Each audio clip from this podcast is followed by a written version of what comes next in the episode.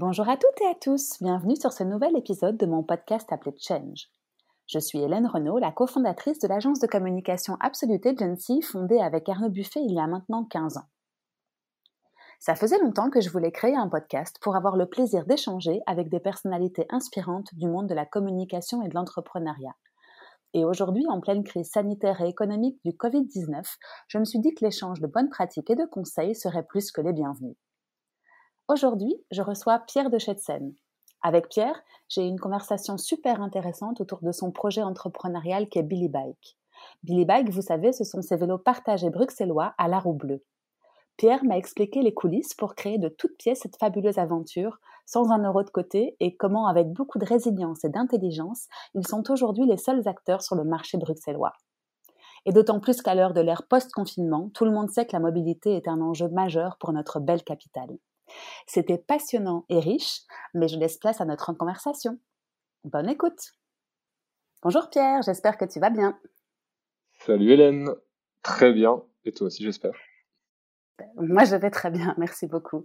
Euh, dis, alors avant de te laisser te présenter comme il se doit, je voulais partager avec toi une petite info. Euh, Aujourd'hui, nous sommes le 22 septembre, à l'heure où nous enregistrons, euh, et c'est la journée internationale sans voiture. Alors, c'est une belle coïncidence hein, pour le sujet qu'on va aborder.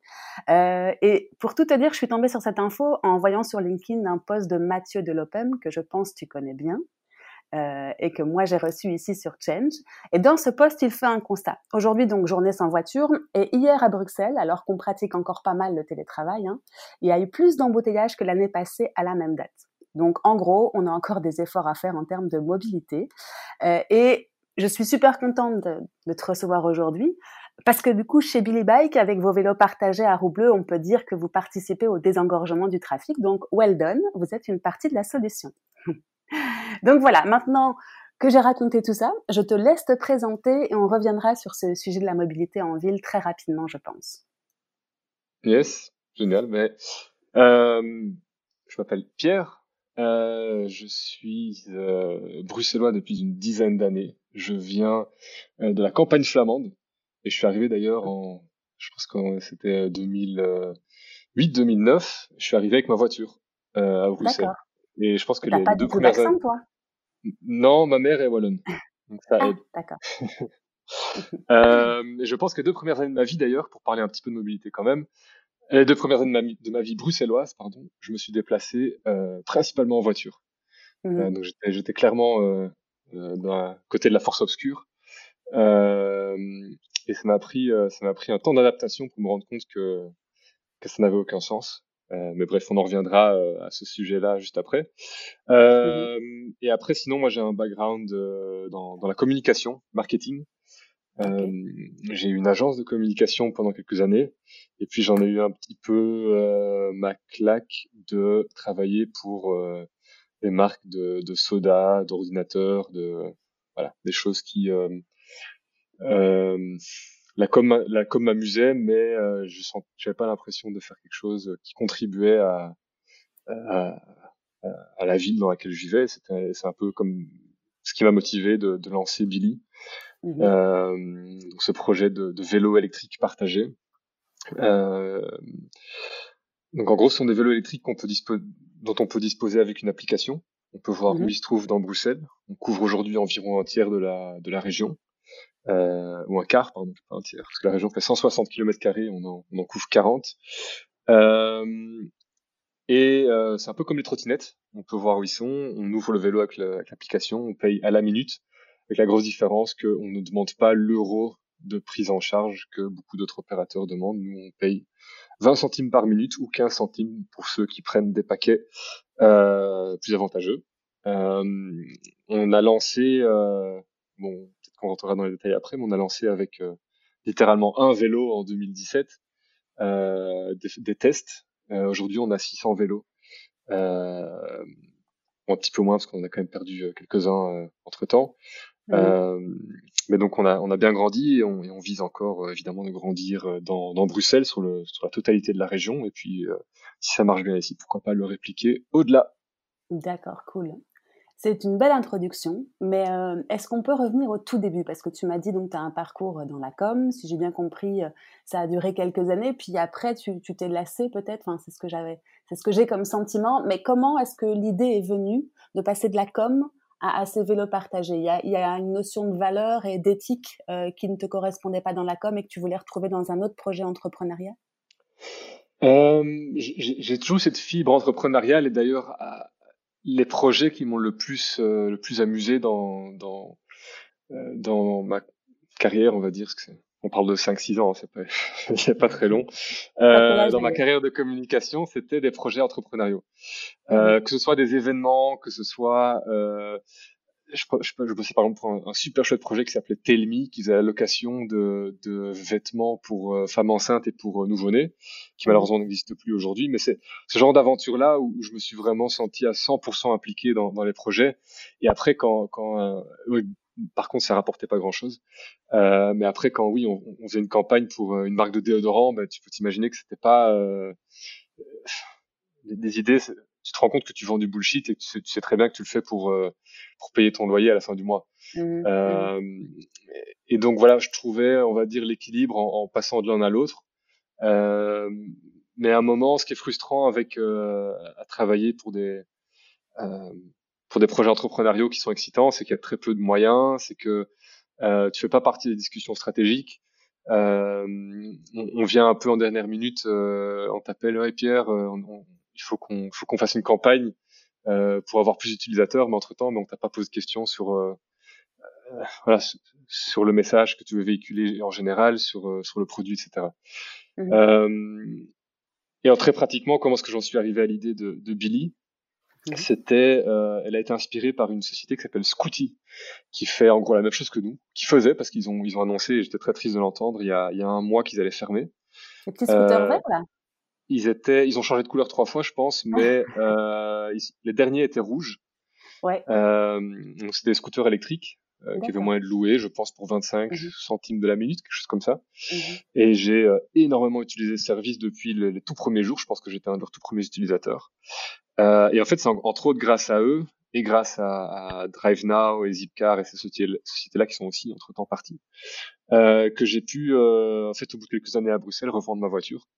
Euh, et, euh, et c'est là que j'ai vraiment découvert, j'ai redécouvert Bruxelles. En fait, j'ai commencé à, enfin, ça, ça, a un impact très important, mais par exemple, j'habite euh, j'habite dans le sud, plutôt côté forêt, où j'ai toujours habité dans le sud, côté XL forêt Saint-Gilles, euh, maintenant à forêt.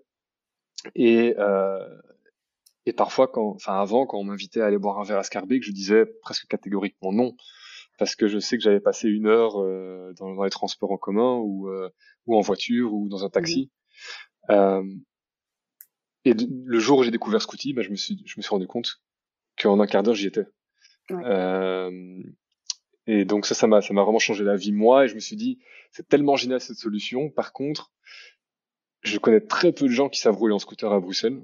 Euh, je connais d'ailleurs de moins en moins de gens qui ont un permis. Enfin, il y a de plus en plus de gens qui ne passent jamais ce permis de conduire euh, parce qu'ils en ont pas besoin, parce que euh, ils, ils, vivent en ville, ils ont grandi en ville et ils comptent pas trop en sortir. Euh, et donc je voyais ça comme une, une, solution qui est géniale, mais qui se qui n'était pas une solution grand public, qui est assez restreinte mmh. dans euh, euh, dans le, le voilà dans son audience. Ouais, ça. Et donc je me suis dit qu'est-ce qu'on pourrait faire pour amener ce même véhicule, enfin pour amener ce même modèle pardon, mais avec un autre véhicule, euh, mais que tout le monde, absolument tout le monde peut utiliser. Et donc évidemment, l'idée du vélo est arrivée, mais après je me suis dit, mais Bruxelles, vélo, pas génial. J'ai essayé une fois le vélo à Bruxelles avant. Euh... Enfin, j'ai acheté un jour un vélo genre à 50 euros. Euh... J'habite dans l'eau de la ville, je suis descendu jusque dans le bas de la ville. Euh, j'ai essayé de remonter, je pense que je suis remonté en tram et je l'ai laissé dans, mon, dans, dans le garage de mon bâtiment je plus, j'ai plus jamais utilisé. C'est vrai que ça et ça descend pas mal. Ouais, surtout que t'as un vieux vélo à trois vitesses. Euh... Ouais, effectivement. ça et les rails des trams, à mon avis, euh, t'es bien. Exactement. Donc voilà. Et en fin de compte, belle cette idée du vélo électrique est arrivée. J'avais moi-même jamais fait de vélo électrique. Et j'avais, comme je disais, euh, j'avais fait du vélo deux fois à Bruxelles, une fois avec ce vélo que j'ai plus jamais utilisé, et puis une autre fois avec un vélo où j'ai une énorme frustration, c'est de me retrouver dans le centre-ville sans borne de, euh, sans borne disponible pour abandonner mon, mon vélo. Et du coup, j'ai dû remonter jusqu'au palais de justice pour garer mon vélo alors que je venais de, de descendre tout ça. Euh, Donc voilà, deux frustrations, deux, deux expériences très frustrantes. Mmh mais je me suis dit voilà, il y a, a peut-être quelque chose à faire. Et c'est de là qu'est venue cette idée. Et à ce moment-là, excuse-moi de te couper, mais Jump de Uber existait déjà? Non, non, dans le monde entier, il y avait personne en fait qui mmh faisait de vélo électrique en libre service. Mmh il y, a quelques sociétés chinoises qui sont arrivées, je pense, un an après, euh, mais qui sont très vite reparties aussi, euh, mais qui faisaient des vélos euh, normaux qui n'étaient pas électriques. Et c'est que il y a un an, je pense que Uber est arrivé avec leur vélo orange. entre temps, ils sont repartis, puis ils réapparus. C'est un peu. Mais oui, on, y reviendra après parce que je suppose que ça vous a fait euh, une peur bleue, enfin c'est le cas de le dire, euh, mais, on y reviendra. Mais effectivement, euh, Uber est arrivé, mais j'avais plus la notion du temps, je savais plus quand est-ce que c'était par rapport à vous parce que vous, si on reprend la chronologie, vous vous êtes lancé en 2017, hein, c'est ça, pour Billy Bike? Alors on a lancé, on a, on a, comment est-ce qu'on dit ça, incorporé la société en 2017, mais on, oui, on a commencé à travailler dessus en janvier 2017 avec mon associé, avec mes associés Guillaume et Nicolas. Euh, mais euh, on a euh, lancé au public seulement en janvier 2019. Mmh ça, on a quand même, on a pris deux ans à développer, faire des fast tests avec des testeurs, avec des, des vélos prototypes, etc. Avant mmh de vraiment avoir un service, on a dit ok, maintenant tout le monde peut participer, euh, ou tout le monde peut utiliser le, le service. On est, on est, on n'est pas gêné de ce qu'on a présenté euh, aux Bruxellois. Ouais, c'est ça. Et donc pendant ces deux ans, je suppose que c'est du du slow cost. Ouais, pour vous en tout cas parce que toi tu avais peut-être un petit matelas en tout cas enfin comment comment vous avez fait pour gérer cette période d'entre deux tu avais, avais encore des non moi j'ai moi j'ai moi j'ai fait le con euh, dans la, dernière année que j'avais mmh que j'avais l'agence de communication euh, comme comme tu tu le sais sûrement euh, en tant que fondateur d'agence 80% ben, de ton temps c'est aller chercher de nouveaux clients pitcher et 20% euh, mmh de ton temps, c'est le, le, vrai travail. Le mmh fait, comme j'en avais marre, ben moi j'ai dit je vais plus, euh, je vais plus pitcher, je vais juste, euh, vais juste faire le travail que j'ai. Mmh euh, et donc pendant un an, en fait, je faisais travailler des gens à distance et moi, je, moi, je voyageais. Euh, j'ai profité de la vie pendant un an. bien évidemment, quand je, oui, j'ai bien raison, mais quand je suis rentré, ben, j'avais plus un sou et j'avais plus de travail non plus. Non, euh... Ça t'a forcé à te remettre en question, à trouver une autre idée, tu vois. Donc finalement, l'un dans l'autre. ouais, ouais, Non, les, premiers mois, c'était pas facile. Mon, mon, associé Guillaume, il, il donnait des, des, cours de maths euh, uh-huh. euh, en cours du soir. Moi, je dormais, euh, je dormais dans, dans nos bureaux euh, et je le mettais dans mon appartement sur Airbnb.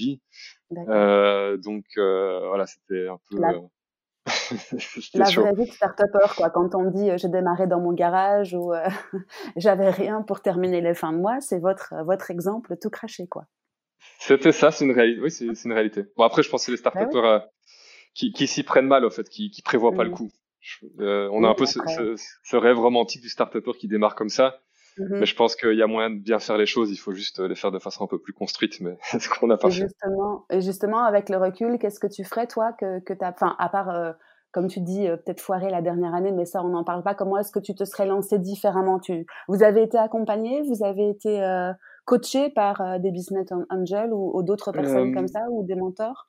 alors on a, été accompagné par énormément de, de, de, personnes qui sont géniales, qui nous ont aidés sur mmh plein plein de sujets, mais jamais dans le contexte d'une d'un accélérateur ou de voilà. De, c'est juste des, des, des personnes qu'on ou qu'on connaissait déjà ou qu'on a rencontrées euh, euh, sur la route, enfin en cours de route, mhm. et, euh, et qui partagent cette vision. Et c'est ça qui est génial en fait ce projet, c'est que c'est un projet qui est extrêmement simple à expliquer et comparé à, à ce que je faisais avant où je devais expliquer les stratégies de marketing et personne comprenait. Euh, ça, ça, fait énormément de bien mhm. et les gens mhm. s'approprient très très vite. Et donc euh, ils se disent, ben, je peux aider ces jeunes et en, en aidant ces jeunes, je peux, euh, je peux vraiment avoir un impact sur, sur ma ville. Et donc ça a été tellement facile pour nous de rencontrer, d'ouvrir toutes les portes qu'on voulait parce que voilà, c'est une histoire qui est simple à raconter et que et très très vite les gens ont commencé à dire mais il y a, y a, deux il y a deux ou trois petits jeunes là qui euh, qui ont une idée, ils veulent mettre des vélos électriques partagés, on comprend pas trop comment ils vont le faire. Y a, euh, mais euh, les gens étaient, étaient, curieux et, tout le monde nous a appelés. On a rencontré euh, toutes les toutes les grandes boîtes à Bruxelles, tous les grands investisseurs, tous les grands politiciens. Euh, enfin, tout le monde nous a appelés pour nous rencontrer et pas qu'à Bruxelles d'ailleurs, partout en Europe. On était les premiers. Euh, mmh absolument, on était les premiers dans, dans le monde à, à, en fin de compte mettre un vélo comme ça sur la sur la, la route. Donc ça a intrigué beaucoup de mmh gens.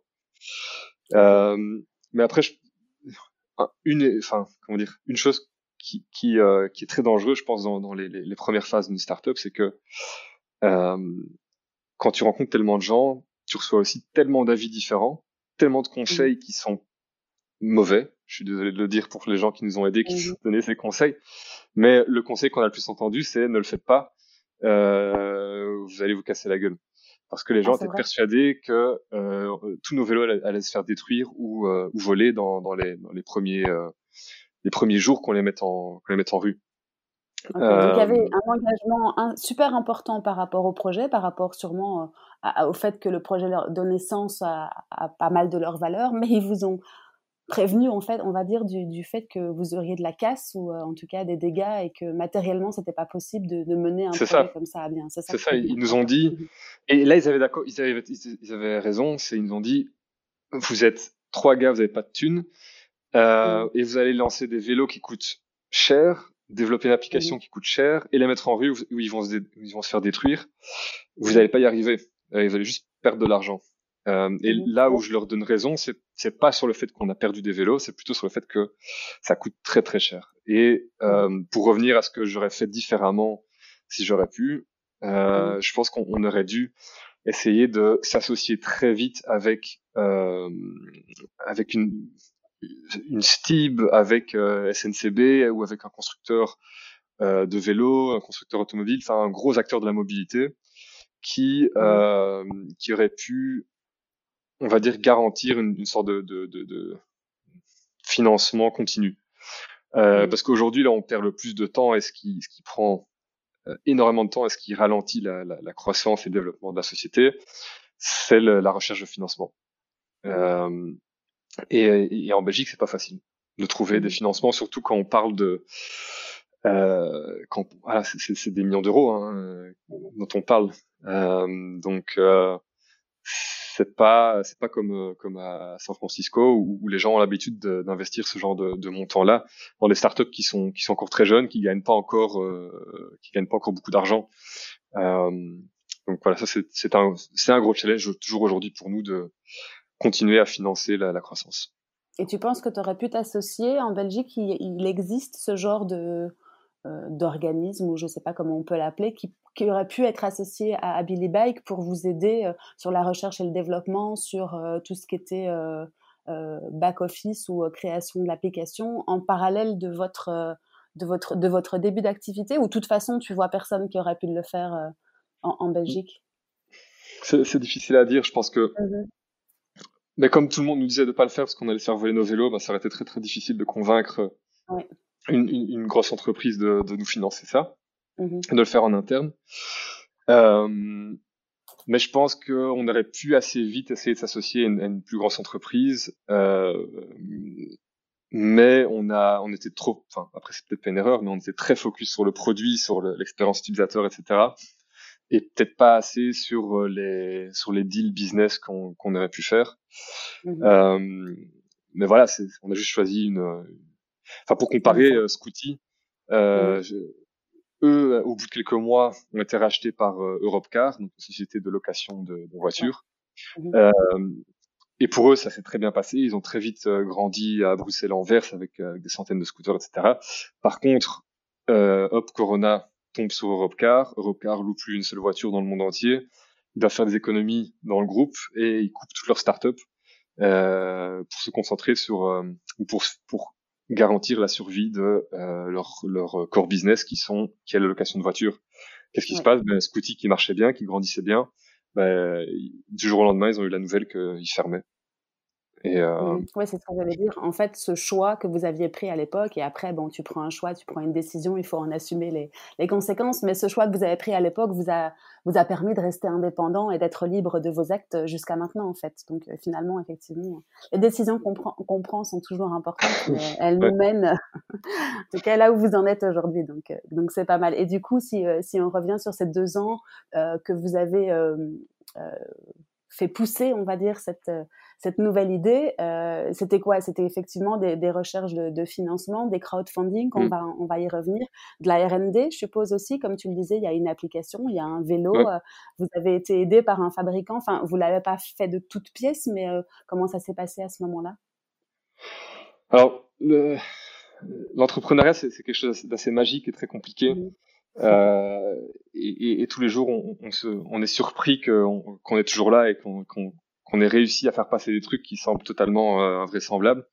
Mmh. Mais euh, comme je disais dans l'introduction, on a commencé avec un vélo. Euh, un vélo qu'on nous a prêté parce qu'on avait, on avait même pas 2000 euros pour acheter un vélo entre nous trois au moment où on a lancé la société. Ouais. On a été voir, voilà, on a été faire le tour de tous les constructeurs de vélos en, enfin le tour virtuel parce qu'on n'a de nouveau pas l'argent pour voyager, euh, de tous les constructeurs de vélos euh, en Europe. On a mhm. trouvé un euh, en Hollande qui, qui semblait avoir, avoir, créé un vélo très très robuste qui pouvait survivre dehors parce qu'aujourd'hui, enfin jusqu'à jusqu'à ce moment-là, il n'y avait aucun vélo euh, électrique qui était fait pour passer euh, 365 jours par an dehors. Ouais. Mhm. Euh, D'ailleurs, encore aujourd'hui, je pense qu'il n'y en a pas énormément euh, enfin en tout cas j'essayerai pas avec euh, un vélo électrique à 2-3 000 euros que, que j'achète euh, en commerce. Mmh et donc on a pris ce vélo-là et la première chose qu'on voulait valider, de un, la première chose qu'on voulait faire, c'est nous faire du vélo électrique. On n'avait jamais fait de vélo électrique. euh, et ça c'était génial. On s'est battu à trois pour, pour pouvoir avoir ce, ce, ce vélo. Euh, et, et, comme mon, mon, associé Guillaume le disait, il dit ça, ça change Bruxelles. Bruxelles devient un village. Mmh parce que euh, voilà, on peut se déplacer en 10 minutes, on peut on peut traverser euh, le centre-ville, euh, ce qui était impossible euh, avant ça. Mmh et après la deuxième chose qu'on voulait valider, au-delà de notre enthousiasme, c'était l'enthousiasme d'autres personnes, de personnes qui qui sont pas cyclistes, et voir comment ils réagissaient au fait d'avoir un vélo électrique. Mmh et, et en fait, on a commencé à prêter, mais c'est vraiment à, à, nos tantes, à nos amis, à nos collègues. Euh, euh, on a commencé à prêter euh, ces, ces, vélos à, à, toutes les personnes qui on pouvait penser autour de nous, tous les profils différents. Et à chaque fois, on les prêtait pour 24 heures, 48 heures, et les gens nous appelaient en disant est-ce que je peux le garder encore une journée, s'il te plaît, juste une journée, s'il te plaît. et, et c'est là qu'on s'est dit ok, il y a un truc, il y a un truc, parce mhm. que si, si les gens, il y a même des gens qui nous proposaient de nous payer, de nous louer le vélo pendant mhm. euh, pendant une journée en plus. Euh, c'est là où on s'est rendu compte qu'il y avait un truc à, à faire. Et donc on a commencé avec ce vélo-là. Ensuite, on a euh, euh, sur base de ce vélo et de cette vision, euh, on a été euh, trouvé en parallèle, euh, je pense, emprunter 30 000 euros, quelque chose comme ça, mmh à droite à gauche en montrant voilà il y a toutes ces personnes là qui ont, qui, ont été extrêmement euh, enthousiastes euh, après leur test.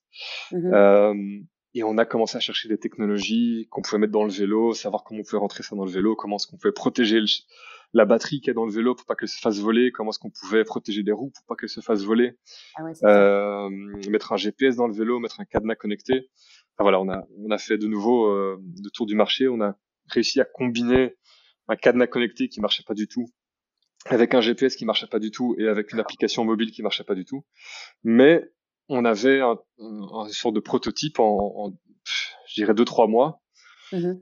où euh, une fois sur trois, tu arrivais à, à, à, louer un de nos 15 vélos qui étaient répartis mm-hmm. sur Bruxelles. Euh, et donc là, l'idée c'était de valider si on met 15 vélos sur Bruxelles et on, on invite tous nos amis, tous nos contacts à utiliser cette application, est-ce que les, les vélos vont, vont, être utilisés? Est-ce que les gens sont prêts à payer euh, quelques cents ou quelques dizaines de cents par, euh, par minute pour se déplacer?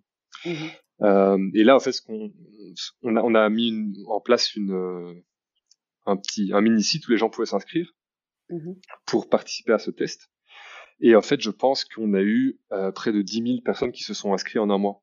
D'accord. Donc là, ouais, là, on s'est dit, alors que c'était pas du tout le but de faire de, de, de la com, on cherchait 500 personnes.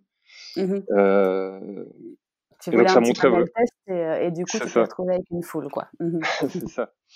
Et euh, voilà, c'était génial de voir que euh, et, et enfin toutes, toutes, toutes, ces personnes nous, avons, nous ont communiqué leur intérêt et avec cette mmh. liste de 10 000 personnes, avec notre petit test qui fonctionnait pas du tout, nos 30 000 euros, euh, enfin entre temps qui étaient transformés en vélo et, et en et, dans le, le, peu de développement qu'on avait dû faire. Mmh euh, ben là, on est allé chercher, euh, je pense que c'était 200 euh, 000 ou 250 000 euros euh, pour pour passer de enfin pour commencer à développer une solution un peu plus un peu plus avancée. et puis on a fait un crowdfunding. Mmh à la fin de notre phase test, on a fait un crowdfunding pour pouvoir passer euh, à 150 vélos mmh euh, et pouvoir lancer au public. Et donc là, avoir, vraiment avoir une application qui ressemblait à quelque chose, avoir une technologie dans le vélo qui était la nôtre, plus une, technologie qu'on avait trouvée à droite à gauche pour euh, qui fonctionnait pas. Euh, mmh. Et donc là, ce crowdfunding, je pense qu'on a eu euh, une centaine, 111 personnes de mémoire qui nous ont financé 250 000 euros. Mmh. Euh, et avec ça, donc, on a pu faire tous ces développements-là. Euh, et euh, je pense que c'était quand? En 2000, bah oui, janvier 2019. quelques mois, je pense six mois après après ce crowdfunding, ben, on était prêt à lancer au public. Et donc on a lancé l'application euh, et ces 10 000 personnes ont pu, enfin il n'y a pas 10 000 personnes qui se sont inscrites, mais une bonne partie de ces 10 000 personnes se sont inscrites à l'application. Mmh et ont commencé à rouler avec nos, 150 premiers vélos qui étaient loin d'être parfaits, une mmh technologie qui est loin d'être parfaite, mais euh, au moins c'était lancé et ça, euh, et ça a commencé à fonctionner. Ça c'était les deux premières années. D'accord. Eh ben, riche, riche en, en, test and learn, riche en, en apprentissage, je suppose. Vous avez, euh, vous avez dû, euh, comme tu dis, bricoler au début, mais au final, vous avez un produit qui, qui tient la route et, euh, et deux beaux crowdfunding, si j'ai bien compris. Du coup, comment est-ce que ça se passe dans ces cas-là pour le crowdfunding? Comment, avec le recul, quelles ont été les opérations gagnantes ou les leviers qui ont fait que les gens ont adhéré à votre concept, en dehors du fait que ça, ça, ça fait du sens par rapport à tout ce qui est mobilité pour l'instant Il y a eu des choses que vous avez mises en place qui ont fait que le crowdfunding a particulièrement fonctionné selon toi? Alors, on a, on a fait deux campagnes de crowdfunding différentes. Une première, donc en, 2018, sur base d'une phase test où on présentait euh, ce prototype de, de 15 vélos euh, et on disait voilà, on va passer à, 150 vélos. Euh, et puis on a refait un crowdfunding il y a quelques mois, l'été passé, euh, avec euh, ici l'idée c'était de, de, développer le vélo version 3 parce qu'entre temps on a déjà la troisième version du vélo que nous aimerions maintenant voilà qui a été développé depuis avec l'argent qu'on a qu'on a récolté. Et mmh. maintenant, on est en train de, de, de, négocier avec les banques et les investisseurs pour financer l'achat de ces vélos. Et là, on aimerait bien vraiment euh, aller rajouter euh, plein de vélos en plus à Bruxelles. Euh, mais euh, c'était deux, deux contextes très différents. Le premier, donc il y a vraiment, on n'a rien à montrer. On avait un mmh. business plan qui était euh, basé sur ouais, du ressenti. Mmh. Euh, très peu d'informations euh, concrètes, on va dire. C'était plutôt une vision un peu, un peu floue. Mais c'est là qu'on a vendu cette vision euh, très large de euh, un nouveau mode de transport que personne n'avait encore vu. Et je pense que c'est ça qui a réussi à, à convaincre ces, ces 100 personnes d'investir dans, dans, le projet. Elles voulaient voir ce que ça donnerait. Euh, Ensuite, le crowdfunding qu'on a fait ici, c'était totalement différent. C'était plus dans une voilà, pour, pour la continuité du projet, pour pouvoir avancer, faire une étape en plus. Euh, donc on avait un message qui était peut-être un petit peu moins fort, euh, mais euh, le message ici qu'on l'a, on l'a vraiment, euh, en fait, on, ouais, on, a, on avait prévu de faire cette campagne et, pas fait le, toute la crise du Covid qui nous tombe dessus, mmh. euh, crise économique aussi en, en même temps, enfin, je veux dire, mmh. causée par le Covid. Euh, et donc faire un crowdfunding en pleine crise économique, c'est vraiment pas génial. Euh, donc on a en fait on a essayé de jouer, enfin de jouer. J'essaie de prévoir un, mot plus correct, mais on a essayé de de pouvoir utiliser cette, cette situation pour quand même en sortir le mieux, euh, enfin s'en sortir au mieux. Mmh euh, et donc du coup, on a un peu le message qu'on a voulu faire véhiculer, c'est euh, voilà, vous voyez maintenant pendant le confinement, les, les, rues sont vides, les gens font du vélo, c'est agréable. On mmh se sent pas euh, on se sent pas euh, agressé par le trafic. Mhm. Euh, imaginez ce Bruxelles-là, euh, et vous pouvez y contribuer, vous pouvez devenir actionnaire d'une société qui qui qui, euh, qui a cette vision et qui a un, un plan pour euh, pour mhm. y contribuer. Mais ici, on avait un mhm. plan qui était euh, beaucoup plus avancé. Je veux dire, aujourd'hui, on a de la data sur absolument tout. Je peux te dire combien de temps on passe à revisser chaque vis sur le vélo. Euh, et combien cette vis me coûte et euh, sur un an combien de fois je vais la remplacer. Alors qu'il y a il y a il y a quoi il y a deux ans, ben, je savais même pas que cette vis existait sur le vélo. Je savais pas à quoi elle servait. Euh, donc euh, voilà, on est dans une situation tout à, fait différente. Mmh Mais le contexte économique a rendu le, le, le, crowdfunding beaucoup plus beaucoup plus compliqué. On a levé en fin de compte le même montant que euh, il y a deux ans, mais euh, on a dû le lever chez quatre personnes, chez quatre fois plus de personnes. Donc, je pense qu'on était à près de 500 500 crowdfunders pour cette levée-ci. ce qui veut dire aussi quatre fois le travail, ça veut dire presque 500 discussions individuelles avec avec 500 Bruxellois euh, qui ont chacun leurs questions. Euh, c'est super enrichissant, mais ça, c'est du travail. C'est vraiment du travail quand on dit crowdfunding, on s'imagine pas le temps que, que ça prend. Et puis, le, il y a avant, il y a pendant, puis il y a après, parce qu'il faut, euh, comme tu dis, euh, répondre aux questions de tout le monde. Et puis, crowdfunding, c'est monsieur, madame, tout le monde, on est d'accord. Hein, c'est pas les levées de fonds dont on parle, où on va voir euh, quelques investisseurs et chacun met au pot, entre guillemets. là, là c'est vraiment tout un chacun qui veut s'investir dans ce projet et devenir en partie actionnaire de la, de la, du beau projet que, que vous portiez, oui, effectivement. Et on, néglige souvent le temps que, que ça prend et, euh, et l'engagement que, que l'équipe euh, managériale doit, doit avoir. Je pense que si on fait du crowdfunding, il faut le faire pour des raisons autres que le, que le financement. Le financement est un est, est, évidemment important, c'est une partie importante de chaque société, mais il y a des façons plus efficaces d'avoir du financement pour une société euh, qui il n'y a pas d'autre avantage à faire du crowdfunding. Mhm. Euh, pour nous, ce qui est vraiment important dans le crowdfunding, c'est qu'on est une, société qui est très proche de, des Bruxellois, très proche de ses utilisateurs. Mhm. Et pour nous, c'est très important que euh, les utilisateurs aient un mot à dire, qu'ils se sentent euh, au cœur du projet euh, et que le projet évolue avec les avec les, ses utilisateurs et avec les Bruxellois. Euh, créer une communauté en fait, c'est ça, qui était important pour toi aussi, c'est l'engagement que ces consommateurs pouvaient avoir par rapport au projet et, et le fait qu'ils le portent quasiment et le bouche à bouche que ça peut, euh, la bouche à bouche, la bouche à oreille, tout va bien, le bouche à oreille que ça peut aussi apporter ce genre. Ouais, ça a des avantages marketing, même des avantages politiques. Hein, euh, mmh On a un poids différent. Je pense qu'aujourd'hui on a, on a peut-être 600, 600 actionnaires différents belges. Mmh. Euh, on a un poids différent quand, quand je rentre dans le bureau du, de la ministre de la mobilité en disant ben je représente euh, 600 euh, personnes qui, qui, ont investi dans la société plutôt que de dire je représente un fonds d'investissement euh, mmh. qui a beaucoup mmh. d'argent.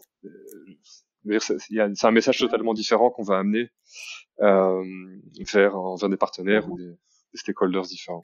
Ouais, c'est ça. Donc toi, ton message, c'est de dire le crowdfunding, c'est bien, mais soyez conscient du fait que il faut du temps pour tout ça et que finalement c'est très énergivore et chronophage. Mais par contre, ça amène une communauté, en tout cas pour les projets qui ont du sens et euh, pour lesquels les gens participent. Euh, et, et, vous, vous l'avez fait via une plateforme particulière ou, euh?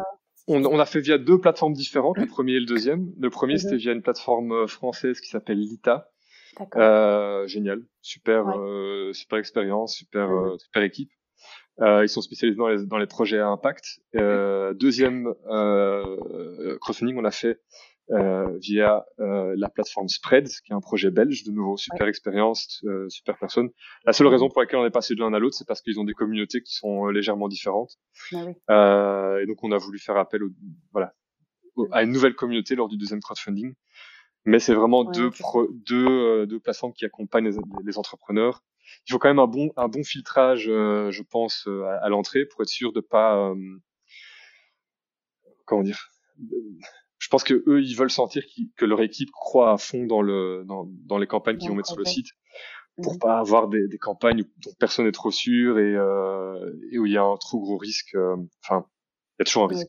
C'est des startups, mais euh, mmh mmh voilà, faut, faut qu'il y ouais. Et, c'est de plus en plus dur, hein, je pense, de, de, faire du crowdfunding parce qu'au début, on voyait euh, tout et n'importe quoi qui faisait du crowdfunding pour, euh, je sais pas, un rasoir, une paire de chaussettes ou quoi que ce soit comme invention. Ben, mhm. on faisait un crowdfunding. Je pense qu'aujourd'hui, les gens euh, sont un peu plus, euh, un peu plus sélectifs dans, dans, dans, les projets qu'ils vont soutenir. Mais oui, c'est du travail. Je veux dire, aujourd'hui, donc nous, pour le deuxième crowdfunding, c'était 400 euros, je pense, d'investissement moyen. Mhm. il faut, il faut enfin si je conseillerais à un, un, un entrepreneur d'évaluer le temps que ça prend, bah, il faut compter une conversation avec mmh. euh, avec chaque investisseur. Euh, donc est-ce que ça vaut ces 400 euros? Euh, mmh Bon, ça peut être deux trois emails ou ça peut être euh, ça peut être un quart d'heure, 20 minutes au téléphone, mais euh, en fin de compte, ça, ça fait beaucoup de temps. Ouais, c'est clair. À pas, à pas sous-estimer en tout cas, effectivement. Et donc, si je comprends bien, le deuxième, le deuxième euh, crowdfunding, c'est situé juste après le confinement, parce que je rappelle pour le podcast, on enregistre toujours à un moment T, et puis après on l'écoute quand on veut, mais donc on est en 2020, on a subi le Covid. Pour vous, euh, si j'ai bien compris, le confinement a été bénéfique dans un sens, dans, dans le sens du projet en tout cas. Euh, on s'est bien tous rendu compte que la ville était beaucoup plus chouette sans voiture, euh, moins, moins, enfin plus impactante en termes de, de, crowdfunding parce que du coup les gens étaient plus frileux si je comprends bien. Euh, mmh Mais en tout cas, si j'ai bien lu euh, dans la presse, vous avez pris la décision de laisser vos vélos actifs contrairement à d'autres, comme tu le disais, qui ont stoppé leur activité. Et euh, à, à, posteriori, comme ça, tu penses que c'était la bonne solution, la bonne décision pour vous? Oui, en fait, la question, ça ne jamais posée. Hein. Euh. On est un, un, acteur de mobilité. Mhm. Nous, en fait, on, on le clame peut-être pas assez, mais peut-être parce qu'on est un peu gêné quand on le dit. Mais notre, notre ambition, c'est mhm. de devenir l'acteur public euh, des vélos partagés à Bruxelles. Euh, c'est devenir le transport, le quatrième pilier des transports en commun, euh, qui devrait être le vélo que Vilo aurait dû remplir, mais aujourd'hui c'est pas un service qui qui, qui est euh, suffisant, enfin qui, qui, propose une qualité suffisante pour vraiment prendre cette euh, ce pilier euh, en main. Et donc nous on a cette ambition euh, de le faire, et donc ça fait partie de notre ADN, ça fait partie de notre vision, et se dire on va couper nos services parce que économiquement, on pourrait, euh, on pourrait pas s'y retrouver quoi que ce soit. En fait, la question s'est jamais posée. On s'est dit non, voilà, on a, on a vraiment un rôle important à jouer, surtout maintenant. Euh, les gens ne veulent pas prendre de transport en commun et pas tout le monde a sa voiture. Et même ceux qui ont leur voiture, ben, on espère qu'ils la prennent pas parce que c'est une opportunité de découvrir autre chose que la voiture. Et donc on s'est dit, ben on va continuer. Et, les premières semaines, on, on, a quand même douté très fort parce qu'on a vu nos statistiques s'écraser. Euh, faut se dire que, enfin là, je lisais une, étude de Google il y a quelques jours euh, sur Bruxelles. Donc eux, ils traquent hein, Google évidemment. Ils, ils suivent mm. tous nos téléphones, donc ils savent exactement le nombre de déplacements qu'on fait et ils savent très bien où on va. Mm. Et même, même si on n'utilise pas Google Maps, ils savent très très bien où on va. Euh, et donc eux disent que euh, en avril, on était à, à moins de 90% de déplacements euh, sur Bruxelles. Déplacements, tout déplacements mm. confondus. Euh, ce qui est énorme. Ça veut dire que notre marché, nous, notre marché, c'est le marché du déplacement. C'est le marché de amener une personne d'un point A à un point B. Et si les personnes vont pas du tout d'un point A à un point B, mais restent à leur point A, ben, nous, on est, enfin, notre marché, il, il, a disparu. Mhm. Euh, et donc, ces premières semaines très dures. Et en fait, on, je pense que les gens ont commencé à se dire, si je dois, tant qu'à faire, sortir de chez moi, mais je préfère prendre un mhm. Billy. De un, parce que c'est plus agréable évidemment que, que la voiture. Euh, de deux, parce que je vais éviter les transports communs. Mmh. Mais euh, voilà aussi, c'est une... ça, il y a, y a, le panier qui permet de faire des courses. Enfin, il y a, y a, plein de petites mmh. raisons comme ça. Euh, et on a vu petit à petit une croissance qui a commencé à, à arriver. À reprendre, ouais. Euh, oui, à reprendre. Mmh. Et en fin de compte, euh, je pense qu'on on a entre mars et, euh, et, juin, juillet, on a quadruplé notre euh, notre taux d'utilisation, notre chiffre d'affaires. Mmh. Euh, bon, il faut dire que c'était une croissance qu'on espérait quoi qu'il arrive. Que, enfin, avant que le, Covid arrive, on avait même des ambitions plus élevées que ça. Mmh. Euh, mais avec un marché qui, qui s'est complètement écroulé, avec des acteurs qui se sont qui se sont euh, cassés la gueule, euh, des, des scoutis qui ont, qui ont, qui ont fermé, Lime qui a été très très mal, et qui va encore toujours très mal, euh, Uber qui a fermé, mmh. euh, avec, enfin j'entendais d'autres opérateurs de, de, scooters et de voitures euh, qui, qui avaient presque plus un seul trajet pendant, pendant des mois de des mois à la suite. je pense mmh. qu'on est le seul acteur qui s'en est vraiment bien sorti, qui a vraiment pu montrer une croissance, même s'il est en, en delà de ce qu'on ce qu'on avait prévu pour cette année-ci. On est peut-être euh, peut-être 30% en dessous de, nos chiffres, euh, de nos prédictions, mais ça reste un résultat euh, phénoménal par rapport à un marché qui s'est écroulé à 90%. Oui, c'est ça. Vous avez récupéré toutes les parts de marché en fait de tous les autres qui eux se sont arrêtés pendant le confinement et, Et c'est tant mieux pour, euh, pour Billy. Ok, super. Euh, et si on revient justement à, à, tout cela, donc entre autres Uber, qui a été votre concurrent pendant euh, quelques temps, jusqu'au jusqu'au Covid en gros, hein. ils n'ont pas l'intention de revenir pour, euh, pour info parce que je ne sais pas du tout quelle est leur actualité, tu sais toi? J'en reviendrai, j'en reviendrai juste après, comme, ce qu'il faut expliquer tout le contexte, c'est, c'est une très drôle d'histoire. Vas-y, vas-y. donc, Uber, ils ont fermé leur, leur vélo, enfin ils ont, ils ont, on va dire, rapatrié tous leurs vélos rouges mhm. dans, un, dans un hangar. Ouais. Euh, dès l'annonce du Covid, le jour même, je pense, ils ont, ils ont tout rapatrié. Euh, et euh, pendant de longs mois, il y avait, il y avait une question sur est-ce que ils sont partis pour de bon mhm. ou est-ce qu'ils vont revenir? Et donc il y mhm. avait un peu cette, cette, cette crainte. Enfin cette crainte, non, c'est pas une crainte, mais ce questionnement. Et en fait, petit à petit, on, on, a, on a commencé à, recevoir des appels de des, des ouvriers euh, Uber qui nous disaient euh, bah, les gars, moi je commence à chercher du boulot parce que euh, je sais pas, je sais pas si Uber va se relancer. donc on a commencé à engager en fait petit à petit euh, une grosse partie de l'équipe euh, de Uber parce que nous évidemment on grandissait donc on avait besoin de monde. Euh, et donc bah, on était très content de pouvoir engager des gens qui avaient l'expérience.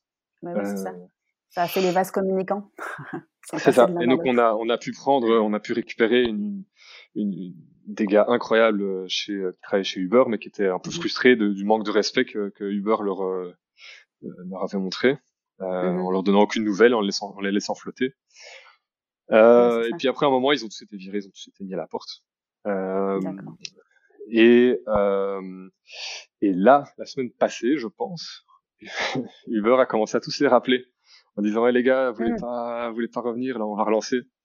Euh, et euh, bon, ils ont tous dit non, on est bien chez Billy. Euh et, et, donc voilà, Uber s'est relancé, mais euh, je t'avoue que j'ai, j'en ai vu genre deux, trois depuis depuis leur lancement. J'ai mm-hmm. regardé sur la carte, j'ai l'impression qu'ils en ont mis genre 50, quelque chose comme ça sur Bruxelles, donc je, je sais pas trop ce qu'ils font. à mon avis, un peu. Ouais, c'est ça. Ouais, c'est ça. Mm-hmm. Ouais, ouais, donc euh, ils, ils, réessayent, quoi, on va dire. Mais euh, on ne sait pas à quel niveau et à quelle, à quelle force de frappe ils vont, ils, vont, ils vont frapper. Parce que euh, si je peux juste revenir sur le avant Covid, quand tout était plus ou moins normal, entre guillemets, euh, vous, comment est-ce que vous avez géré ça, le fait de voir arriver un acteur comme ça euh, sur le marché Ça a été paniquant ou vous avez jamais douté? Alors évidemment, c'est paniquant. C'est très paniquant de voir mmh un acteur. Je pense qu'ils sont, ils ont débarqué avec euh, avec 3000 vélos. Hein. Euh, nous, on en avait, euh, on en avait 150 quand ils ont démarqué. Mmh Donc euh, ouais, mmh non, c'est paniquant de de, de, voir ça. Vous avez dialogué entre vous? Il y a eu une espèce de bonne guerre de concurrents Oui, on s'est croisés. Oui, oui.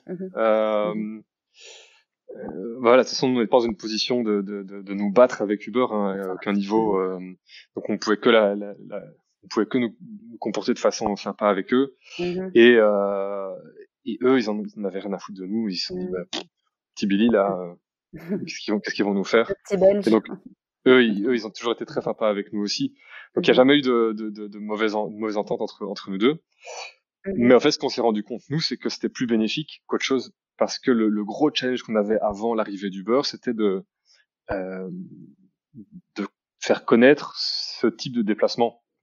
Euh, le vélo électrique mhm. partagé, comme je disais, on était un des premiers au monde à, à, l'offrir, et, et, et, Bruxelles n'est pas réputée pour être euh, une ville très, euh, euh, comment dire, très aventurière dans, dans sa, sa, façon de se déplacer. On a tous nos voitures de, enfin, mhm. moi pas, mais euh, il y a beaucoup de gens qui ont des mhm. voitures de société on reste attaché à, à, cette, à, cette, habitude. Et donc amener une solution alternative comme ça, c'est un peu, euh, voilà, c'est pas facile de, de convaincre les gens. Et donc avoir des, une société qui, qui a 3000 vélos, qui est un peu plus cher que nous et qui a un, qui a un service de moindre qualité, euh, que ce soit sur la qualité des vélos, mais aussi surtout sur le, le niveau d'entretien des vélos. Euh, mais en fait, nous, ça a commencé à nous amener beaucoup de monde, des gens qui nous ont, qui nous mmh. contactaient, qui nous disent, moi, je combine les deux, mais quand je peux, je prends un Billy. Quand je j'ai pas d'autre choix, mais je prends un Uber parce qu'il y en a plus. Euh, mm. Mais sinon, ça nous apporte tout, tout comme les trottinettes aussi. Il y a beaucoup de gens qui disent, moi, j'utilise les trottinettes, mais quand je peux, je prends un Billy parce que j'ai trop peur de me casser la gueule à trottinette. Même chose avec mm. les gens qui, qui achètent un, un, vélo électrique, euh, qui, euh, qui, qui, disent moi quand je vais dans le centre boire un verre, mais je prends pas mon vélo à moi, je, je, je prends pas le risque de me le faire voler euh, mmh. euh, en étant garé dehors. Ou même des automobilistes. Euh, aujourd'hui, je, je, suis en grand débat avec un groupe Facebook euh, de, euh, qui s'appelle les automobilistes en ont marre, mmh. Parce que j'ai j'ai fait une action, enfin j'envoie un petit message en les invitant à utiliser notre notre service. Mmh. mais une majeure partie de nos, de nos, utilisateurs est automobiliste. Ils n'ont pas nécessairement leur propre voiture, mais ils la partagent avec euh, avec leurs partenaires, ou ils ont, ils ont, une voiture partagée au bureau, ou ils utilisent les services de voiture partagée. Mmh. Euh, mais c'est un peu dans cette nouvelle mouvance des gens qui, qui vont combiner les moyens de transport et euh, plutôt donner la préférence à un moyen de transport léger, euh, euh, et plus flexible que, que, la voiture quand c'est possible, pour laisser la place au fait sur les routes aux gens qui ont vraiment besoin de, ces, de leur voiture, euh, les, les, livreurs, les, euh, je pense à des médecins, des parents qui ont quatre enfants, enfin, euh, mais donc, euh, ouais, en, voilà, pour répondre à la question, Uber nous a beaucoup aidé et euh, mmh quand maintenant ils ont ils ont ils sont partis, ben j'étais pas non plus extrêmement, enfin j'étais excité à l'idée de pouvoir récupérer leurs utilisateurs, mais mmh sur du long terme, je, je, me rends compte que c'est pas euh, c'est pas bénéfique pour nous d'être seuls sur le marché parce qu'on est les seuls à, à, avoir les moyens de communication pour convaincre plus de gens, ouais, ce qui est compliqué.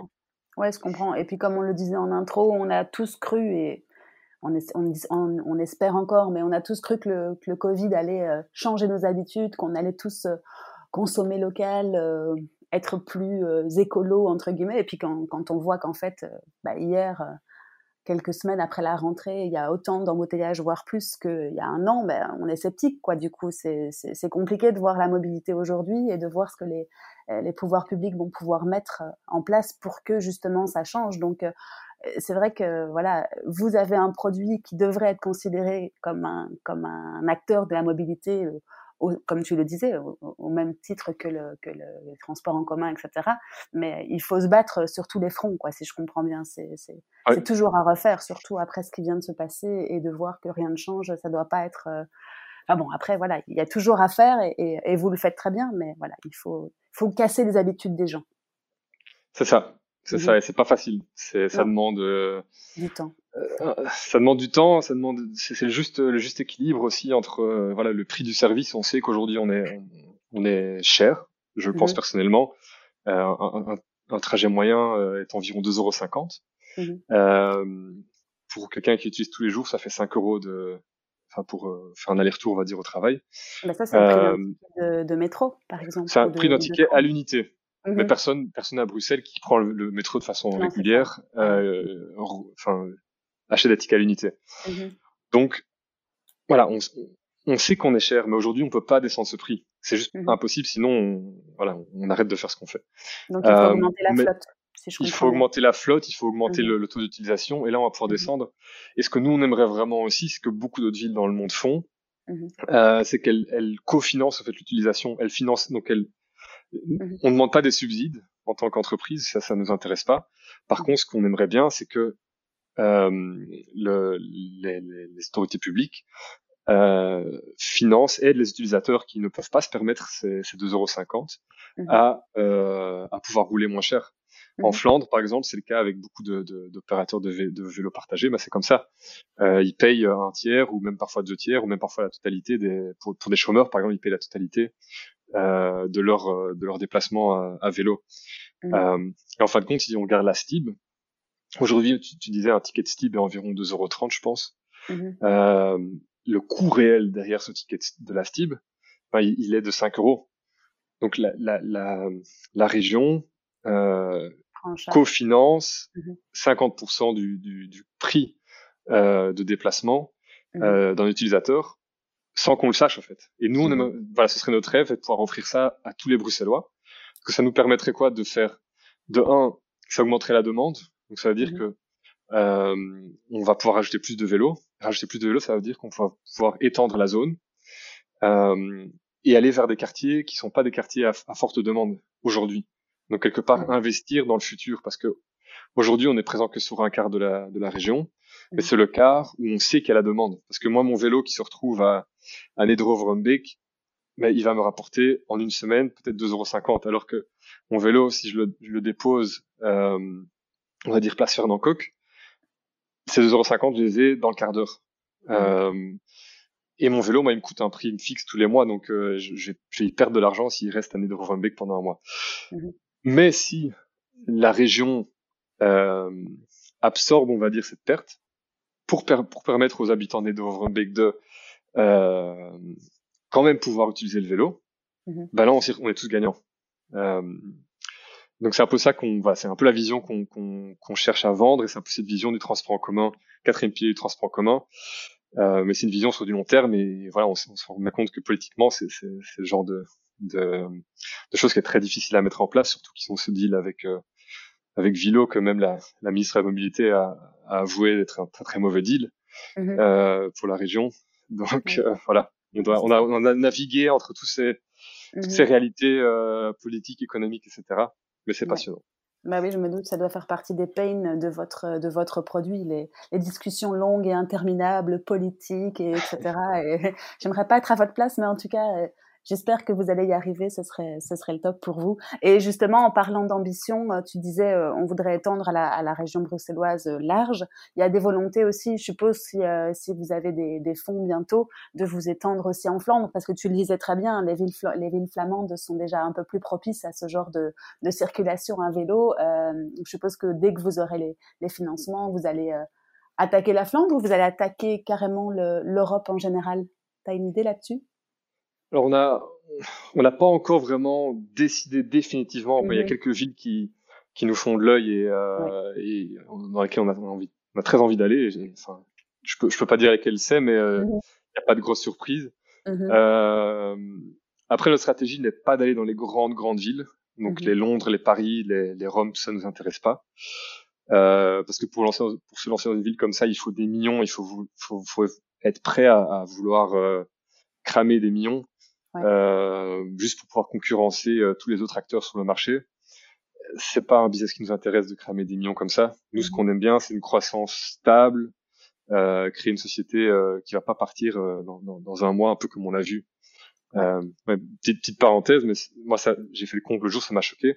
Je pense qu'on est à 15 opérateurs de mobilité partagée qui se sont, depuis notre lancement en 2017, 15 sociétés de, de, de mobilité partagée qui se sont lancées et qui ont refermé à Bruxelles.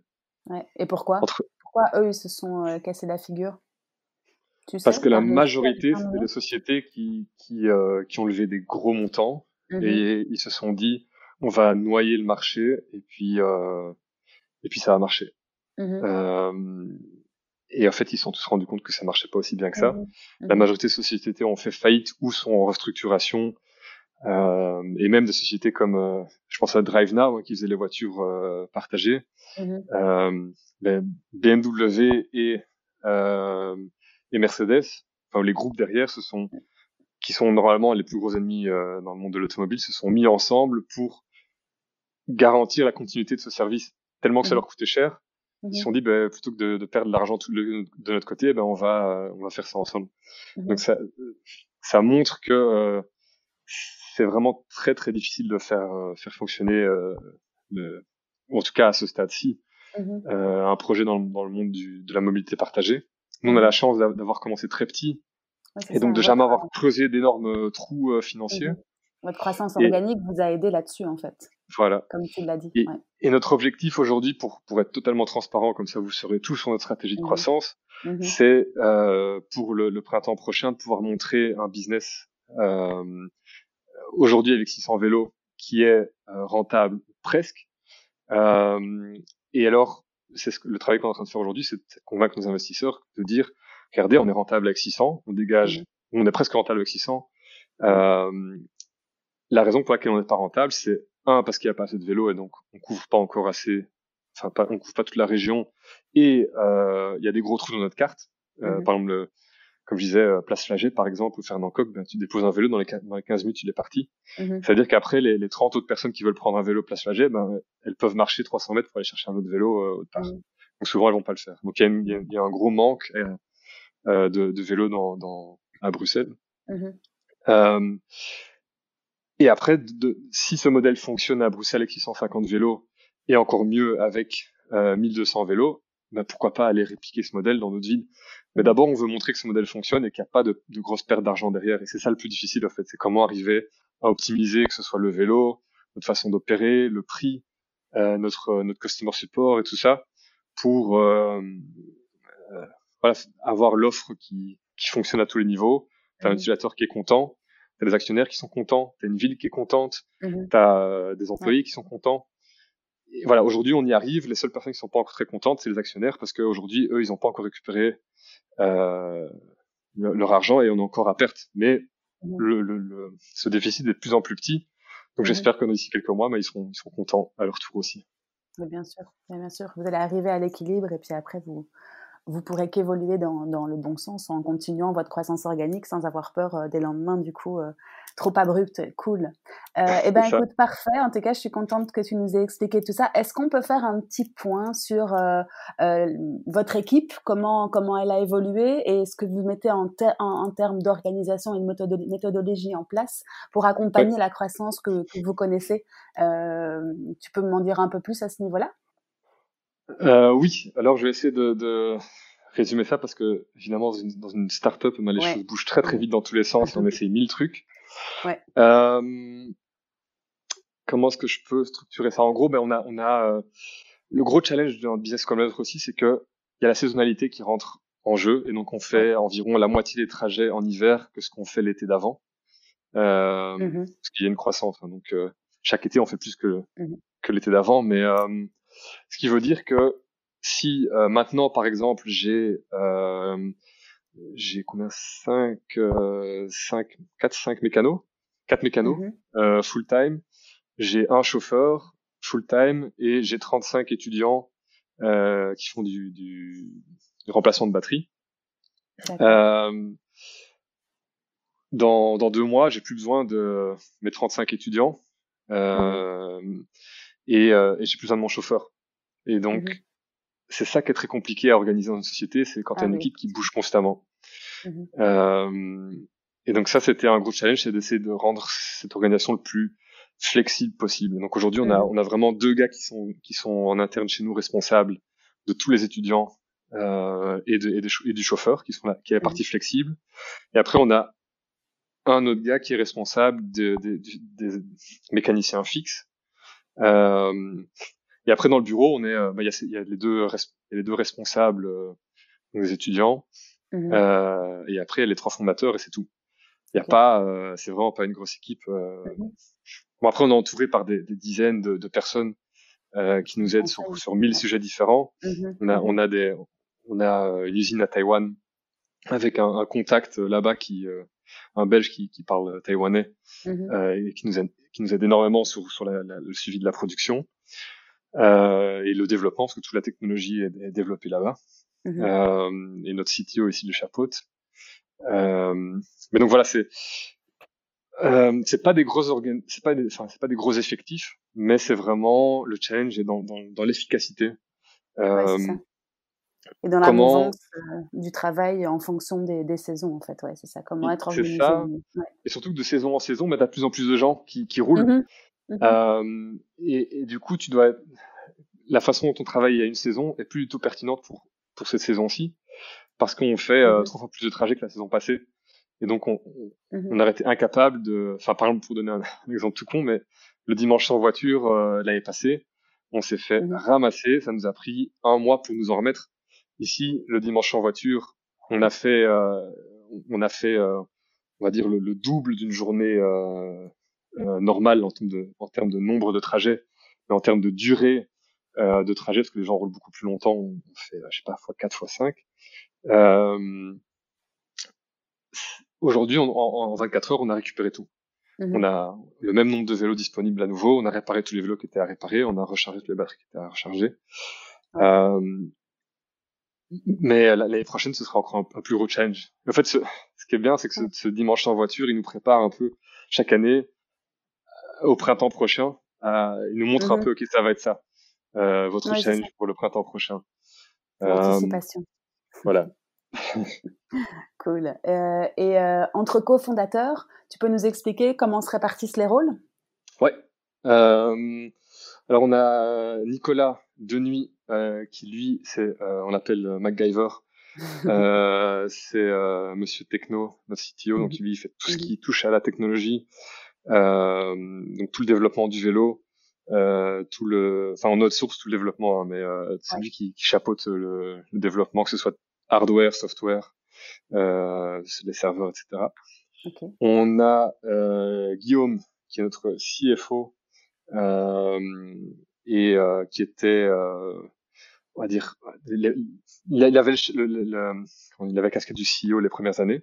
Mm donc lui a, a, vraiment fait toutes les levées de fonds, toutes les, les, les levées de fonds précédentes. Euh, moi, j'ai repris le, la casquette de, de, CEO depuis cet hiver, je pense, pour euh, euh, à mon tour un peu faire ce travail-là, qui est euh, qui est pas le travail le plus euh, le plus sympa. Enfin, non, c'est sympa, mais c'est extrêmement épuisant de faire ce, ce travail de, de levée de fonds. Mhm. Euh, et donc lui, Guillaume, se concentre vraiment sur la partie financière, et c'est son c'est son dada, et, et on est, comment dire, on est, on a le, on peut avoir le, le, le l'esprit totalement tranquille de savoir que il gère l'argent. Et d'ailleurs, mhm. dès que dès que moi ou Nicolas on lui demande de l'argent, mais la réponse est toujours non. Donc euh, il, fait, très bien son travail. euh... euh, et alors moi, ben, je, moi mon background est, dans la com, donc j'ai toujours, mhm. euh, ça, depuis le début, c'est toujours ce que je ce que je fais. Mais avant, j'avais un, un, rôle beaucoup plus marketing. En fait, on mhm. s'est rendu compte que le la, la, majorité du marketing venait de façon organique ou en, en, faisant travailler les, les médias. Euh, et ça, ça, ça demande vraiment pas un full time. Et donc c'est pour ça que euh, aujourd'hui, j'ai repris le rôle de CEO en plus, euh, et donc qui est euh, voilà, relation avec les investisseurs, relation avec, euh, on va dire un peu tous les tous les partenaires externes, mm-hmm. les politiciens, etc. Euh, mais voilà, enfin, en fin de compte, c'est une forme de communication aussi qui me convient très très bien. Cool. Et donc, du coup, justement, comme tu le disais, euh, pour tes canaux d'acquisition, j'ai entendu que tu avais beaucoup compté, enfin, la presse en tout cas a pas mal relayé. Euh, votre projet. Il y a eu tout l'engagement que les crowdfunding ont, ont, généré, parce que mine de rien, comme on le disait tout à l'heure, ça fait des, des, communautés qui sont très engagées parce qu'elles sont dans, dans, le projet elles-mêmes. Euh, tu as d'autres canaux d'acquisition euh, depuis la naissance, la naissance de Billy Bike qui ont super bien marché. Tu as, as, des astuces à nous donner à ce niveau-là? Euh, on essaye. En fait, je pense qu'en tant que marketeur, on, on, a un peu ce, ce rêve parce qu'on lit ça parfois dans les forums, etc de tu vas faire un, un, un growth hack comme ils appellent ça mhm. et mhm. bam tu vas avoir un million d'utilisateurs qui va te tomber dessus mhm. euh, moi je le cherche toujours ce growth hack je l'ai pas encore trouvé euh, pour moi en fait il y a on n'a pas encore réussi à trouver on va dire euh, des sources de croissance qu'on arrive à contrôler. Bon après il y a l'acquisition Facebook où on fait des pubs Facebook, oui ça ramène des gens mais c'est très cher. Euh, et, et, et, le prix avec le temps euh, augmente. Euh, parce que les, les, gens qui veulent vraiment rouler à Billy, mais ils roulent déjà à Billy, et donc il y a plus que les gens, ceux qui restent, c'est ceux qui veulent, qui veulent pas rouler à Billy, mais ça coûte cher de les convaincre. les convaincre, ouais. Euh, et donc aujourd'hui, je pense le, le, le, plus efficace pour nous, c'est en fait de, c'est de montrer qui on est, raconter les histoires, s'insérer dans, dans les débats du quotidien de, de, façon intelligente. Et en fait, les gens, notre communauté, les utilisateurs font le reste du travail. Et, et, je peux donner un exemple tout con, hein, mais euh, euh, ce week-end, je lisais le, le magazine Bruce mhm. et euh, je lisais un interview d'un du, du, mec qui gère euh, euh un groupe Facebook qui représente aujourd'hui 10 000, 18 000 membres, qui s'appelle l'automobiliste en Amar. Et donc c'est un groupe mhm. qui a un peu fait scandale la semaine passée parce que ce groupe est aussi grand et il y a tellement de de, de rage envers les cyclistes, euh, de, voilà, des gens qui qui disent euh, qui, voilà, qui, qui, incite à la haine envers les cyclistes, euh, qui incite à la violence envers les cyclistes. Mm-hmm. Euh, donc voilà, ça a fait tout un tumulte. Et il y avait une interview dans le Bruce ce week-end qui disait, enfin qui où, il, où le, le, le, le, fondateur de groupe expliquait un peu sa, sa démarche et, sa vision. Et en mm-hmm. gros, ils en ont marre de, de, de, des mesures de mobilité euh, qui ont été prises par le gouvernement et ils veulent traîner en justice le gouvernement pour euh, faire marche arrière sur toutes les pistes mm-hmm. cyclables, etc. qu'ils ont installées. Et euh, bon, évidemment, moi, je peux pas laisser passer un truc comme ça. Euh, et donc, j'ai j'ai envoyé un petit communiqué de presse ce matin euh, en disant, ben nous, on offre à tous les membres de de ce groupe une semaine gratuite de Billy pour mhm. qu'ils puissent se rendre compte que euh, la meilleure façon de diminuer le, les bouchons à Bruxelles, ben, c'est quand t'as pas vraiment besoin de ta voiture, bah, c'est de pas la prendre et prendre autre chose. Et donc, nous, on voulait leur offrir une, cette semaine de découverte. Euh, et en fin de compte, tout ce qu'on veut tous les deux, bah, c'est fluidifier le trafic pour les gens qui ont vraiment besoin de leur voiture. Parce qu'il y a des gens, en effet, qui peuvent pas rouler à vélo. Je pense aux personnes âgées, je pense aux personnes euh, qui ont besoin, qui ont besoin de leur camionnette pour des, déplacements professionnels et des gens qui ont des enfants. Mais ces gens-là se retrouvent aujourd'hui coincés dans les bouchons. Et en fin de compte, tout ce que tout le monde veut à Bruxelles, c'est juste que ces personnes-là puissent se rendre de façon rapide et, et confortable à, à, leur destination. Mais pour ça, bah, il faut que tous ceux qui le peuvent prennent des petites, euh, euh, enfin fassent des petits sacrifices. Euh, donc c'est un peu, c'est un peu le but de cet article-là. Et euh, ben voilà, les, les, les, médias le reprennent, c'est partagé énormément sur Facebook. Je vois que là, je, je, reçois des, des, dizaines de messages, je me fais insulter par beaucoup de gens, mais mais voilà, c'est c'est très con, mais il y a un truc qui se passe dans la dans l'actualité. Tu crées le débat. Et, et on réfléchit, on réfléchit toujours, toujours comment est-ce qu'on peut venir s'insérer dans, dans des débats qui sont pertinents. Et je pense que ce mot pertinence, mm-hmm. c'est déjà ce que je cherchais avec les avec les, les euh, on va dire dans les stratégies marketing que j'essaie de mettre en place avant avec, euh, avec mes clients, c'était toujours mmh. essayer de s'inscrire euh, dans, dans, dans, les discussions qui ont déjà lieu de façon euh, naturelle et authentique. Mmh. Euh, et la seule façon de s'inscrire dans ces discussions, c'est d'avoir des, des, propos, des actions pertinentes par rapport à ces discussions. En fait, utiliser ce véhicule des communications existantes comme un véhicule pour pour euh, euh, diffuser son message. Et c'est vraiment ça qu'on fait. Et aujourd'hui, chaque fois qu'on fait ça, ben, il y, a des dizaines de personnes qui nous envoient des messages en disant ah je, je connaissais pas Billy mais c'est génial c'est ce que vous faites j'aime beaucoup votre euh, votre vision euh, ben voilà je me suis inscrite et je vais faire un premier trajet ce week-end mmh. euh, et même là je me fais insulter par des dizaines, des dizaines de personnes mais en même temps il y a des dizaines de personnes qui viennent nous demander des, des, des, accès gratuits pour cette semaine donc on voit que ça fonctionne euh, voilà donc c'est vraiment ça pour moi la communication qui je pense, sur du long terme fonctionne, c'est essayer d'être présent dans le débat, montrer des bonnes valeurs. Enfin, ce sont nos valeurs, mais il, s'agit qu'elles, enfin, elles sont bonnes dans notre cas. Mm-hmm. euh, je le pense en tout cas. Euh, et c'est un peu ça qu'on, voilà, on cherche à faire. Euh, mais on n'a pas vraiment une équipe de com ou une stratégie de com euh, euh très très organisée. C'est plutôt mm-hmm. dès qu'on le peut, on fait un petit coup de com et on a la chance que les médias nous suivent à tous les coups. Enfin, tout ce mmh qu'on fait, on, les, médias nous en parlent, mais voilà, il faut, euh, il faut comprendre aussi le journaliste. Si tu lui mmh envoies euh, un communiqué de presse disant euh, bonjour, voici nos vélos, ce sont des vélos électriques, ben, personne va, enfin, ils vont jamais parler de, ton projet comme ça. Il faut, il faut un mmh peu les exciter et savoir que, enfin, faire, faire un truc que tu sais que eux vont vouloir publier parce qu'ils savent que ça va créer le débat et que du coup beaucoup de gens vont lire leur euh, leur publication. Mmh euh, et alors j'ai un mini truc quand même qui marche super bien, ça c'est euh, voilà comme ça un petit conseil euh, secret. Ce que je fais c'est que je fais un communiqué de presse sur un truc un peu euh, un peu débat comme ça. Uh-huh. Et après je publie ce communiqué, je, je, je, publie les articles qui sont publiés, on va dire sur la Libre. Mmh je prends l'article de la Libre, je le mets sur ma page Facebook de Billy, et après je vais targeter les gens qui vont le plus débattre. Donc par exemple mhm. ici, si j'ai un truc versus voiture versus vélo, ben, je vais aller targeter les gens qui sont fans de vélo d'un côté, targeter les gens qui sont fans de voiture de l'autre côté. Ces gens-là vont clasher dans les commentaires. Mhm. Ça va faire plein de visibilité et plein de enfin Facebook Facebook va faire remonter ce, cet article et euh, et paf t'as un petit buzz qui, mhm. euh, qui grandit alors que ça m'a coûté euh, peut-être 30 euros en, en pub Facebook.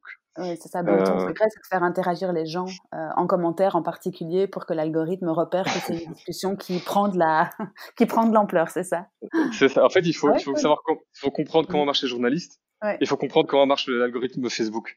Et les deux ensemble te permettra de faire la communication qui, mmh qui a vraiment, enfin, que les gens voient et les gens se sentent engagés, ils ont envie mmh et pour ta cible, toi, du coup, tu privilégierais plutôt. Enfin, je suppose, j'ai regardé, vous êtes, vous êtes, sur Facebook, sur, euh, sur Insta, euh, pas LinkedIn aussi, je crois? Je sais plus. sur LinkedIn, je suis à, titre, à titre privé. Ouais, je trouve que ça marche mieux que, que mmh euh, en tant qu'entreprise. Avec la marque, ouais, c'est ça. Et entre Facebook et Insta, tu privilégies Facebook encore maintenant, toi, de ton côté? Ouais, Insta, ça marche pas pour nous. Bah, c'est super chouette parce que plein de gens nous envoient des photos de, de eux à Billy et je les reposte à chaque fois. Mais euh, là où nous, le partage d'articles, c'est dans, voilà, c'est dans le débat. Mhm. En fait, c'est c'est c'est là notre notre challenge, c'est de s'insérer là où les mhm. gens se posent la question de savoir comment est-ce que je vais me déplacer. Mmh les gens déménagent, les gens commencent un nouveau boulot, il y a une crise qui leur tombe dessus. Euh, il y a, euh, je sais pas, en une fois ils doivent amener leur gamin à la crèche le matin. Mmh enfin, ce genre de choses là. donc, il faut qu'on soit présent à ces moments de questionnement euh, de leur de leur logistique de tous les jours. Euh, et la seule façon d'être présent à, ces moments-là, bah, c'est vraiment de rechercher cette pertinence euh, dont je parlais euh, juste avant. Ouais. Euh, d'être présent dans le débat quand ils en parlent avec leurs potes, mais leurs potes vont leur dire tiens, ben, tu connais Billy, j'en ai entendu parler, euh, essaye voir ce que ça donne. Mm-hmm. Et c'est ça qui fonctionne pour moi euh, plus que ouais. voilà tout autre tout autre moyen ah, de, de ouais, communication. Ouais, tout à fait. Donc toi, tu, tu privilégies la communauté, l'engagement et la discussion qui se crée autour de ces de, de ces voilà. sujets très et Insta ne, mm-hmm. Insta ne prête pas vraiment à la discussion. Il n'y a pas vraiment de discussions qui ont lieu sur Insta ou très peu. Euh, en tout cas, c'est très euh, dans c'est très top down comme communication. Mmh. Euh, moi, je préfère une communication qui, qui se répand de façon horizontale entre voilà. C'est vachement plus efficace. Ouais, entre la marque et la communauté, cool. Ouais. Bon, bah écoute, on a fait un bon tour. J'ai quelques petites questions rapides pour toi pour terminer, si tu veux bien. Euh, bien en tant qu'entrepreneur, euh, avec quelques années de background, comment est-ce que tu fais toi pour pour continuer à te former ou en tout cas à apprendre? Euh... Alors j'ai essayé, j'ai essayé de lire des livres, mais j'arrive pas ou plus. Ça me mhm. fatigue. J'essaie d'aller. Ouais. Euh, en fait, dès que j'ai du temps mhm. libre, j'essaie de la, consacrer à des choses qui n'ont rien à voir avec le travail. Mhm. Euh, j'essaie d'aller les événements, mais je m'endormais et ça m'emmerdait euh, de d'échanger des cartes business et de serrer la pince à des gens que de toute façon tu verras plus jamais. Euh, en fin de compte, je me rends compte que les la meilleure façon d'apprendre, c'est d'essayer d'apprendre de, de, tous les jours en mmh. posant des. En fait, tous les jours, tu as des mini-problèmes et essayer mmh. de faire une hypothèse où tu vas dire comment est-ce que je peux au mieux. Euh, quelle est une solution potentielle pour ce problème mmh. Aller un peu t'inspirer, appeler des gens qui sont autour de toi qui pourraient avoir un avis sur ce problème. Ça peut être n'importe quoi, ça peut être un, un employé qui s'entend pas avec un autre. Mais j'appelle euh, j'appelle une amie qui euh, qui je sais a déjà géré ce genre de situation dans sa société. Je lui dis qu'est-ce que tu en penses. J'explique la situation, elle me conseille j'essaye, ça marche, ça marche pas, je reviens. Et en fait, c'est comme ça tous les jours, faire des mini-tests sur des, des, des, milliers de, de, de, petites situations du quotidien ou des, parfois des, des grosses situations euh, très compliquées à résoudre, en prenant, en cherchant de l'information chez les bonnes personnes autour de toi et en filtrant aussi cette information. Parce que comme j'ai dit euh, plus tôt dans la discussion, il y a énormément d'informations que tu vas avoir qui n'est pas du tout pertinente par rapport à ton problème. Euh, mais ça te permet d'avoir des points de vue différents, de t'ouvrir un peu l'esprit euh, et c'est comme ça, en fait, en fin de compte, que, que moi, j'ai l'impression de me former le plus qu'à travers des livres ou, euh, euh, ou des conférences, ou des choses comme ça. Mmh en répondant à toutes les problématiques que tu rencontres au quotidien et en t'adressant aux bonnes personnes pour y répondre. Voilà. Top. Et euh, si tu pouvais donner quelques, pas, pas beaucoup, hein, mais quelques conseils euh, pour les autres entrepreneurs qui nous écoutent, avec le recul qu'on a euh, du Covid et, et de ton expérience à toi, tu, c'est quoi tes trois grands conseils? En général ou par rapport au Covid? Non, en général. On va pas faire un focus Covid parce okay, que okay, okay. en a mangé, mais en général. euh... ben, il y a cette, cette approche. Euh... Bon, déjà, je vais commencer par le premier truc, c'est l'idée. On, on, a tendance mmh. à tous tomber amoureux de notre idée et après essayer de pousser cette idée ou cette mmh. vision euh, sans, sans écouter euh, ou sans la valider. Mmh dans la majorité des cas, l'idée initiale d'un entrepreneur euh, crève au bout de quelques semaines et devient autre chose. Et, et très rarement, les, ce que les entrepreneurs font correspondent correspond à ce que à l'idée initiale. Euh, et ça emmène directement à, donc il faut, il faut garder cette ouverture d'esprit. C'est ça mon premier point.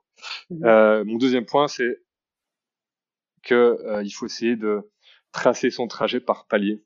Euh, dire ok aujourd'hui j'ai ça, ça peut être rien. Hein, comme j'expliquais avant, on avait on avait euh, on n'avait pas 2000 balles euh, entre entre les trois cofondateurs et on n'avait pas trop d'expérience à, à, lever des gros fonds, à développer des produits euh, complexes. Euh, mais on, on s'est dit quel est le prochain palier à atteindre? Et le prochain palier, c'était trouver un vélo et le faire tester à des gens. Et le deuxième palier, c'était essayer de trouver une technologie qui, qu'on pouvait montrer à des investisseurs en montrant, euh, voilà, euh, avec mon téléphone, je peux ouvrir un cadenas.